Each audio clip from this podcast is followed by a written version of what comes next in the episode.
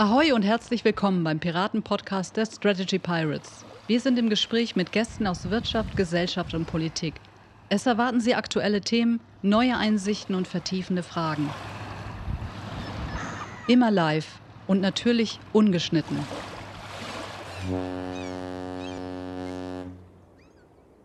Herzlich willkommen beim neuen Strategy Pirates Podcast. Heute mal wieder mit Uwe Krönert aus Luxemburg, nachdem das das letzte Mal auch schon so wunderbar geklappt hat. Herzlich willkommen, Uwe, für all diejenigen, die den letzten Podcast nicht gehört haben. Magst du noch mal dich ganz kurz vorstellen?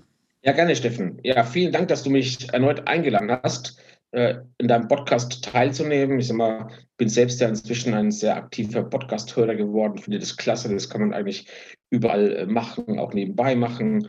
Äh, von daher freue ich mich, heute dein Gast zu sein. Und ja, stelle mich kurz mal für diejenigen vor, die mich nicht kennen.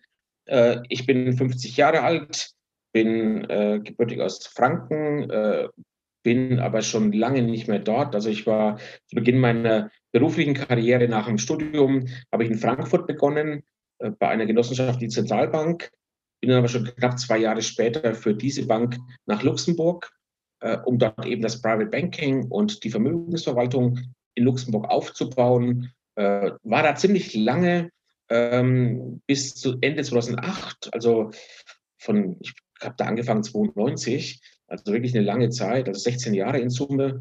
Äh, bin dann eben am Ende als, als war ich Bereichsleiter Private Banking für das Deutschland-Business dort ausgeschieden, war dann zwei Jahre Geschäftsführer der WestLB in Luxemburg. Manche von unseren Zuhörern werden den Namen noch kennen. Inzwischen gibt es die ja leider Gottes nicht mehr.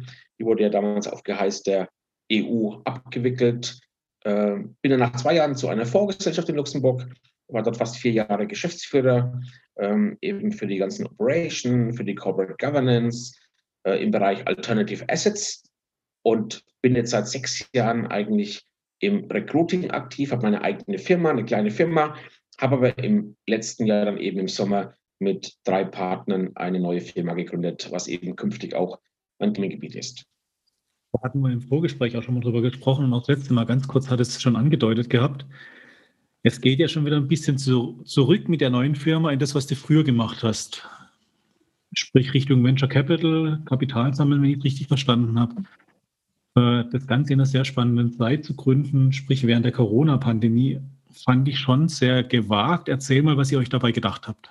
Ja, das Thema ist jetzt nicht in der Corona-Pandemie entstanden, Steffen, äh, sondern das Thema umtreibt mich eigentlich schon seit einigen Jahren. Ähm, ich kam vor gut drei Jahren, knapp vier Jahre inzwischen schon über einen Freund, heute auch ein Partner meiner neuen Firma, äh, eben zum Thema äh, Venture Capital, äh, also Wagniskapital für Startups, sehr stark halt eben technologisch getrieben, also das ganze Thema Digitalisierung.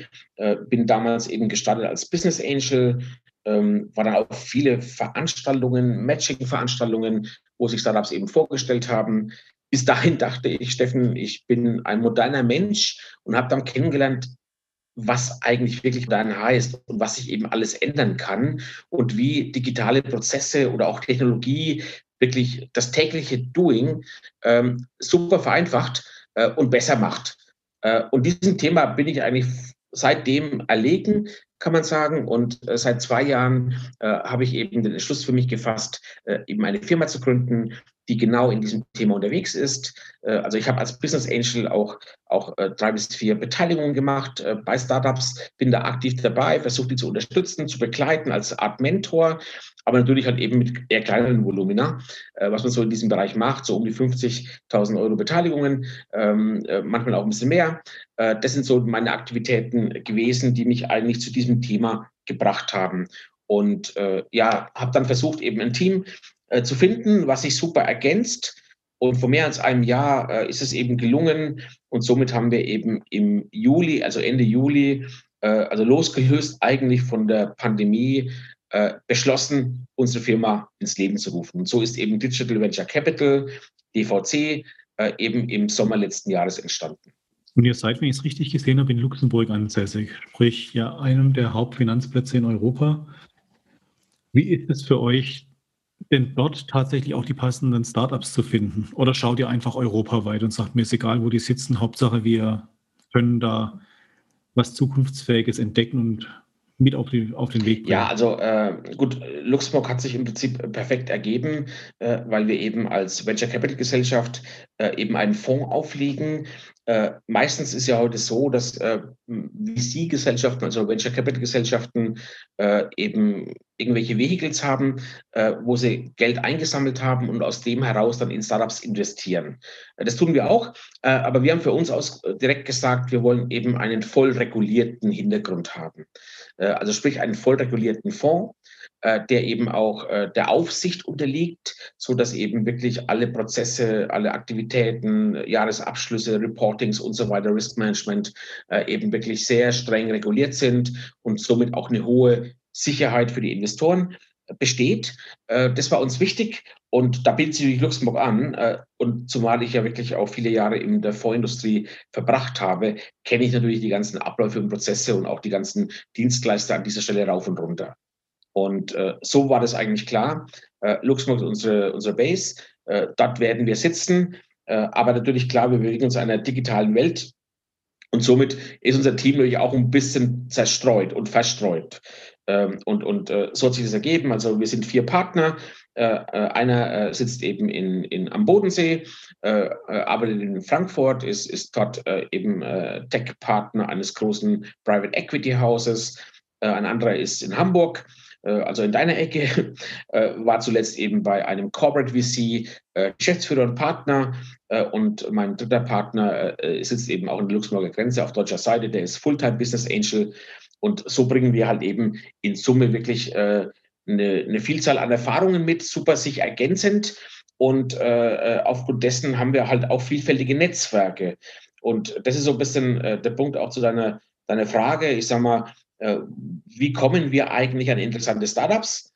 Äh, und das ist eben äh, ein Punkt, der ergibt sich aus ganz, ganz vielen Beziehungen heraus. Also wir betreiben momentan ja schon sehr, sehr intensiv eine Due Diligence, also prüfen die Startups auf, auf Herz und Niere eben aus verschiedenen Bereichen. Wir sind da eben sehr breit aufgestellt. Unser Ziel ist es eben in Europa zu investieren, also eigentlich in Zentraleuropa aber auch sehr stark in der Region zu investieren. Das ist für uns ein wichtiger äh, Punkt. Also wir haben so einen Regional Focus, wo wir sagen, äh, in der Region gibt es wirklich ganz, ganz tolle Startups. Die werden aber eben noch nicht ausreichend mit Kapital versorgt, so wie sie es auch verdient hätten. Ähm, und, und das betrifft dann eben Deutschland, deutschsprachigen Bereich, aber auch Benelux. Aber Uwe, Uwe, da mal eine Zwischenfrage. Wie ist es dann grundsätzlich bei euch?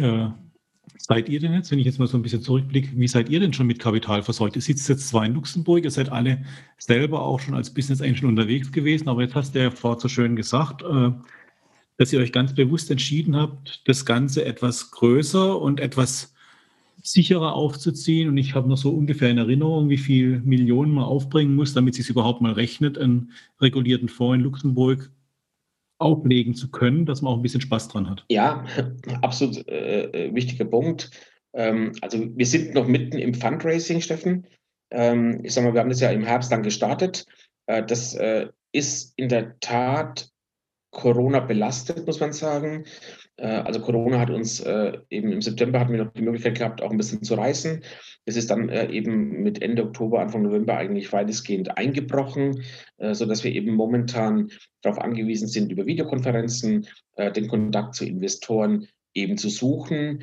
Also ein, ein voll regulierter Fonds braucht natürlich in der Tat auch Substanz. Also unser Ziel ist es eben, um die 100 Millionen Euro zu raisen ähm, gerne auch ein Tick mehr. Wir werden starten, also man spricht da eben von First Closing mit 30 Millionen. Äh, das wollen wir auf jeden Fall im ersten Halbjahr diesen Jahres noch tun. Wir haben auch bereits erste Commitments. Äh, wir als Team haben uns auch committed, also Skin in the Game kommt auch von uns. Also wir werden auch ein Prozent äh, eben des Gesamtvolumens auch selbst einbringen, also eine Million. Äh, so dass eben klar ist, wir glauben ja an das Thema, wir glauben an die Idee und dementsprechend beteiligen wir uns auch selbst. Also wir sind momentan mitten im Fundraising, wir suchen Investoren ab einer Million aufwärts, momentan eher so in dem Bereich fünf Millionen. Wir haben wirklich sehr, sehr viele Gesprächslagen aktuell, die laufen auch sehr, sehr gut. Äh, man findet uns als Team äh, auch sehr, sehr gut. Und das Thema als solches, also mit diesem wirklich auch regionalen Fokus, wir möchten gerne so der erste VC sein. Also man spricht da eben auch immer von Phasen. Es gibt dann so Pre-Seed, Seed, äh, Pre-Series A, Series A und so weiter.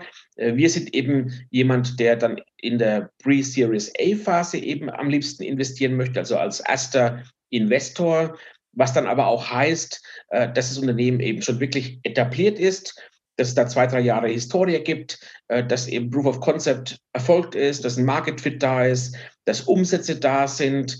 Äh, dann wollen wir eben in dieser Phase wollen wir kommen, um das weitere Wachstum dann eben durch Geld zu finanzieren. Wir wollen aber auch sehr proaktiv den Unternehmen eben dort helfen, äh, wo eben Not ist, also wo die eben auch Unterstützung brauchen, sei es im strategischen Bereich, im Bereich Sales, Marketing, Finance, HR oder wo dort Druckpunkte sind. Das wollen wir selbst eben unterstützend mit einbringen. Wir wollen aber auch ein Netzwerk hier nutzen, um dann eben äh, auch Profis äh, mit einzubringen, dort wo eben äh, Not ist. Aber wir werden auch ein Team aufbauen. Äh, also Digital Venture Capital, also DVC, äh, soll auch in zwei, drei Jahren 15 bis 20 Mitarbeiter haben, äh, um wirklich diese Themen abzudecken und dann wirklich auch den Unternehmen, den Startups Mehrwert zu bieten. Aber wie du sagst, in der Tat, noch sind wir nicht investitionsfähig weil wir eben noch im Fundraising sind und das ist leider Gottes echt ein bisschen im Delay. Äh, und das ist halt sehr, sehr stark Corona-bedingt an der Stelle. Von daher trifft uns die Krise schon, äh, weil wir teilweise eben mit Unternehmerfamilien unterwegs sind, wo die Inhaber eben schon auch ein bisschen älter sind, äh, die teilweise Videokonferenzen nicht so toll finden und ein persönlicher Besuch eben momentan auch nicht möglich ist. Von daher ist es ein Thema, aber es hält uns jetzt nicht auf. Also wir werden auch die Company weiter aufstaffen, weil wir werden auch Mitte März die ersten Mitarbeiter einstellen, äh, um wirklich auch als Firma visibel zu sein, uns entsprechend zu strukturieren, uns entsprechend vorzubereiten und natürlich auch spannende Startups eben anzusehen. Mhm. Das sind gleich mehrere Stichworte, die du mir gerade eben gegeben hast, die ich sehr spannend finde, um da mal noch kurz zwischenzugehen. Ja. Äh, ich habe jetzt verstanden, dass ihr, ich sage mal ein bisschen salopp, altes Geld, sprich von bisher erfolgreichen Familienunternehmen, versucht einzuwerben, weil die nach eurer Wahrnehmung Interesse haben, auch in neue Unternehmen zu investieren. Habe ich das richtig verstanden? Absolut korrekt, Steffen. Also ich, gebe dir mal ein Beispiel. Äh, wir haben jetzt ein Commitment eben von einer Unternehmerfamilie aus Hamburg bekommen äh, von 5 Millionen Euro. Äh, die sind sehr erfolgreich als Unternehmerfamilie, sind eben mit, mit klassischen Industrieunternehmen auch gewachsen, haben dort auch ein Vermögen aufgebaut wir finden Startups äh, wirklich auch sehr spannend, äh, Technologietreiber, die auch dem Mittelstand helfen können, die trauen sich aber nicht zu, direkt Investments in Startup zu, zu, zu machen. Und dafür ist natürlich so ein Fonds, wie wir ihn anbieten, mit diversifizierten äh, Portfolien, also Unternehmen, äh, perfekt geeignet. Womit wir schon bei der zweiten Frage wären, die mir gerade eben aufgefallen war. In was für Branchenschwerpunkte wollt ihr reingehen? Oder sagt ihr egal was, Hauptsache digital? also Digitalisierung ist die Überschrift, äh, definitiv. Äh, das ist äh, äh wirklich ein wichtiger Punkt. Äh, gleichzeitig äh, ist uns schon auch ein bisschen der Inhalt, das Geschäftsmodell wichtig. Es soll wirklich auch ESG-konform sein. ansonsten sind wir doch relativ offen. Also das können Plattformen sein, es kann E-Commerce sein, es kann IoT sein, es kann AI sein, Machine Learning sein, Fintech, InsurTech, PropTech. Äh, also wir wollen die Opportunitäten, die sich eben bieten, nutzen. Äh, die wollen wir wirklich äh, dann auch äh, uns konkret anziehen. Wir müssen es natürlich aber auch verstehen. Also wir werden am Ende nicht alles machen. Zum Beispiel so ein Thema Biotech, da sind wir eben sehr weit weg. Äh, das glauben wir nicht, dass es eben ein Thema ist. aber sich jetzt zum Beispiel nur auf so ein Thema Fintech zu fokussieren, ist uns zu gering. Äh, da wollen wir uns wirklich doch recht offen zeigen und wir sehen momentan wirklich schon sehr, sehr schöne Beispiele. Äh, ich habe gerade vor zwei Stunden noch mit einer, äh, mit einem Gründer gesprochen, einer Insurtech-Firma, also ein, ein digitalen Versicherer. Ähm, und das sind total spannende Entwicklungen, was es da gibt. Zum einen können die wirklich völlig neue Nischen belegen, und, und können es halt eben auch unglaublich schnell und wirklich digital eben auch abbilden äh, gibt ja jetzt auch jeder. Also, also ist bei denen nicht mehr so, ist es bei denen von deiner Wahrnehmung heraus auch nicht mehr so schwerfällig, wie es früher mal war mit irgendwelchen IT-Abteilungen, sondern wirklich sehr schnell fokussiert auf die jeweiligen Kundenbedarfe. Ja, natürlich. Die, die haben halt einen riesen Vorteil, Steffen, äh, die bauen es auf der grünen Wiese im Regelfall. Ne? Äh, die haben überhaupt keine Altlasten, keine alten Strukturen, keine alten Prozesse. Äh, wenn du vielleicht so ein bisschen Bankenwelt denkst, du machst einen neuen Produktprozess auf und denkst du schon, oh Mann, da muss ich ja 15 Abteilungen involvieren, ne? bis ich mich überhaupt vorwärts bewegen kann. Und die kommen vom Pain, also vom, vom, vom Druckpunkt Kunde eigentlich und bauen Lösungen. Und das bauen die halt meistens eigenentwickelt und von daher können die das wirklich auch völlig customized auf die Kundenbedürfnisse zugeschnitten äh, entwickeln und äh, dann eben mal auch recht schnell. Und die haben halt keine äh, Bürokratie links, rechts, oben, unten, sondern das geht dann wirklich auch durch. Und, und Versicherung ist ein tolles Beispiel, weil jede klassische Versicherung hat ja irgendwie jetzt auch einen Digitalarm, aber da hat sie ja nichts getan. Sag mal, die haben zwar ein, ein Frontend gebaut, was kundenorientiert ist und, und äh, nach Digitalisierung mhm. riecht. Äh, aber alles danach läuft wieder die normale Maschinerie hinein. Ist Dampfmaschine. Ja, hinten hast du noch die Dampfmaschine genau. laufen. Genau, das ist so, so ungefähr ist es. Ja. ja, das kann ich tatsächlich bestätigen. Wir hatten vor kurzem eine Kundenanfrage gehabt. Da hätten wir einen großen Versicherer begleiten dürfen bei der Transformation auf ein neues äh, Versicherungskernversicherungssystem. Äh, das Thema läuft noch, bin mal gespannt, was daraus wird. Aber das ist tatsächlich, du hast wirklich gemerkt, diese, diese alten Strukturen sind da immer noch sehr, sehr mächtig.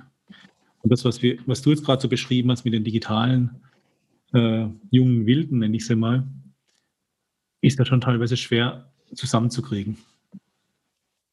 Insofern kann ich auch teilweise nachvollziehen, dass sich Konzerne, die einen eigenen VC unterhalten, teilweise auch schwer tun. Total. Also viele investieren da ja auch. Ne? Also es gibt ja auch Corporate VCs zum Beispiel. Ne? Äh, also wirklich äh, Unternehmen, die ihren eigenen VC-Arm aufbauen, um an dieser Digitalisierung auch teilhaben zu können. Äh, aber das kannst du fast nie konzernintern machen, äh, weil dann hast du einfach auch, auch viel Gegenwehr. Ne? Also man wehrt sich ja auch gegenüber Neuerungen vielfach. Und das hast du halt eben hier nicht. Und es ist unglaublich spannend. Da gibt es wirklich irre gute Ideen, wie man eben auch das alltägliche Leben besser machen kann, einfacher machen kann. Denkt mal so ein bisschen an die ganzen Behörden zum Beispiel. Warum muss ich denn zur, zur äh, Einwohnermeldeamt gehen, um mir eine Wohnsitzbescheinigung persönlich ausstellen zu lassen? Was für ein Quatsch, ne? Ähm, aber genauso läuft's. Und äh, ich finde ja jetzt ja gut, dass die jetzt auch mal ins Homeoffice geschickt werden, damit die auch mal lernen müssen, äh, digital zu arbeiten, äh, weil das Thema ist ja unaufhaltsam. Und da können ja Potenziale gehoben werden. Äh, natürlich werden da auch Arbeitsplätze wegfallen, aber an anderer Stelle werden neue geschaffen. Ne?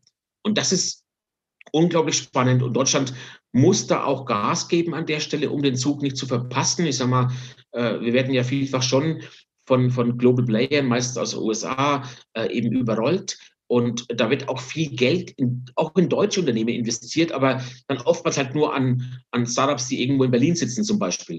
Und genau das wollen wir ja an der Stelle eben ändern und wollen halt gezielt auch die Region aufsuchen. Also wir sind, äh, wir vier Partner sind alle äh, in, in Business Angel Vereinen unterwegs, in, sei es in Zürich, in Rheinland-Pfalz, in Frankfurt.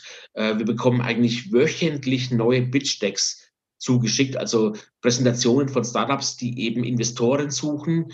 Äh, wir schauen die uns wöchentlich an. Also wir haben da wirklich inzwischen, ohne aktiv zu sein, einen, einen super funktionierenden Dealflow, was wir anfänglich gar nicht so erwartet haben.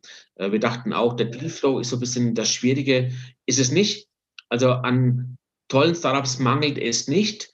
Ähm, und man muss ja halt nur die richtigen finden und dann entsprechend halt auch die, die, ja, die Auswahl treffen und die Due Diligence eben ordentlich machen an der Stelle. Und da sind wir eben schon auch unterwegs. Mhm. So, jetzt, jetzt bin ich mal so frech und versetze mich mal in die Rolle von so einem Startup-Unternehmen. Was muss ich dir denn alles bieten, dass du sagst, okay, ich mache jetzt die Schatulle auf? Ja, also, also zum einen muss es halt wirklich ein extrem tolles Modell sein. Es muss wirklich äh, attraktiv sein. Es muss uns ansprechen. Es muss digital sein.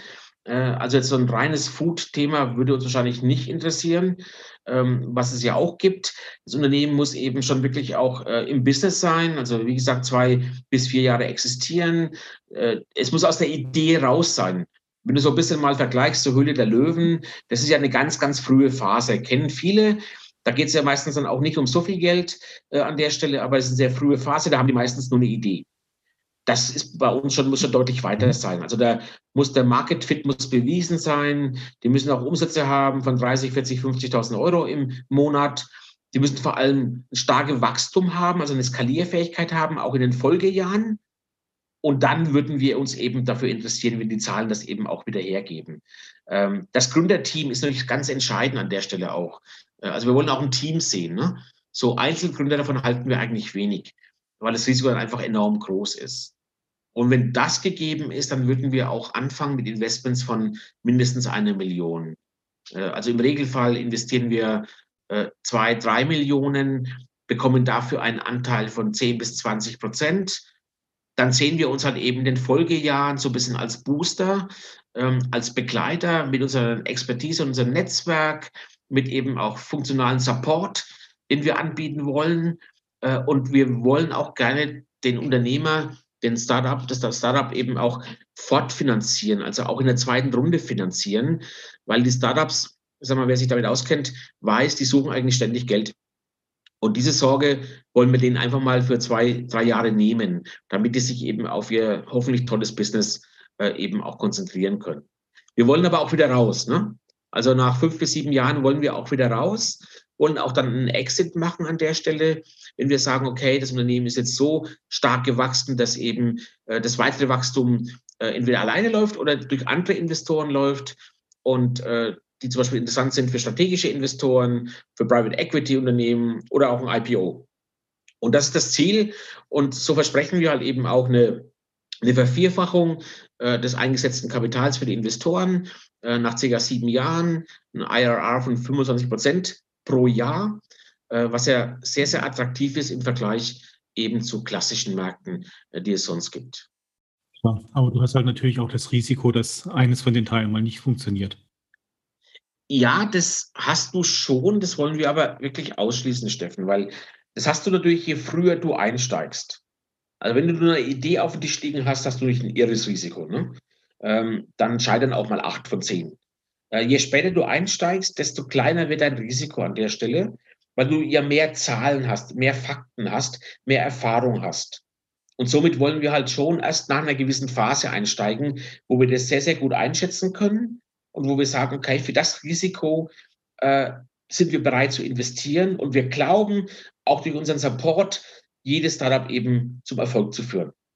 Und das ist der Anspruch, den wir haben. Also jedes Investment und wir werden am Ende des Tages in 15, vielleicht 20 äh, Startups investieren, wollen wir zum Erfolg führen und einige wenige halt eben zum ganz großen Erfolg. Es ist ein ambitioniertes Ziel, was ihr euch da gesetzt habt, in einer sehr spannenden Zeit, finde ich. Äh, du hattest vorhin gesagt, dass ihr auch schon ganz tolle Startups erlebt habt und gesehen habt. Da würde ich mich freuen, wenn wir da einfach mal in der nächsten Runde vielleicht von dem ersten oder von den ersten ein, zwei berichten können, die ihr dann schon bei euch an Bord habt. Okay, vielleicht, vielleicht aber dann noch eine ganz kurze ja. Info, Steffen ähm, ich sag mal, wir sind ja selbst, ich habe es ja eingangs erwähnt, äh, in Summe jetzt, also gerade zum Beispiel unser einer Partner vom Bodensee, also Hauge Hansen, hat äh, über 20 Investments gemacht. Also wir haben schon über 40 Investments persönlich gemacht in Startups mhm. und haben da schon auch einen eigenen Track Record. Aber klar, wir sind natürlich auch an der Stelle First Mover. Also wir machen jetzt nicht unseren Fonds drei oder vier, äh, so dass es eben auch im Fundraising natürlich nicht so ganz einfach ist. Ne? Aber das wollen wir halt eben dann überzeugen in Gesprächen und da sind wir sehr hoffnungsvoll. Und ja, vielleicht, wenn wir uns das nächste Mal sehen oder hören, Steffen, kann ich dir von Erfolg berichten. Also unsere Company wird auf jeden Fall kommen. Ähm, und den Delay müssen wir halt ein Stück weit eben momentan aushalten. Das war gerade eben ein ganz wichtiges Schlusswort. Dank dir für die Ergänzung, weil das heißt ja schlussendlich für all diejenigen, die draußen zuhören, sowohl für potenzielle Investoren als auch für diejenigen, die sagen, hey, wir würden uns gerne an euch wenden, damit ihr uns investiert, äh, dass er da auch eine erfahrene Mannschaft trifft. Uwe, ich danke dir ganz so herzlich für die Zeit und freue mich auf das Steffen. Update demnächst. Genau, lieben Dank auch von meiner Seite, Steffen. Hat wieder mal Spaß gemacht. Dir und, und deinem Team alles Gute und bis zum nächsten Mal. Danke dir, bis bald.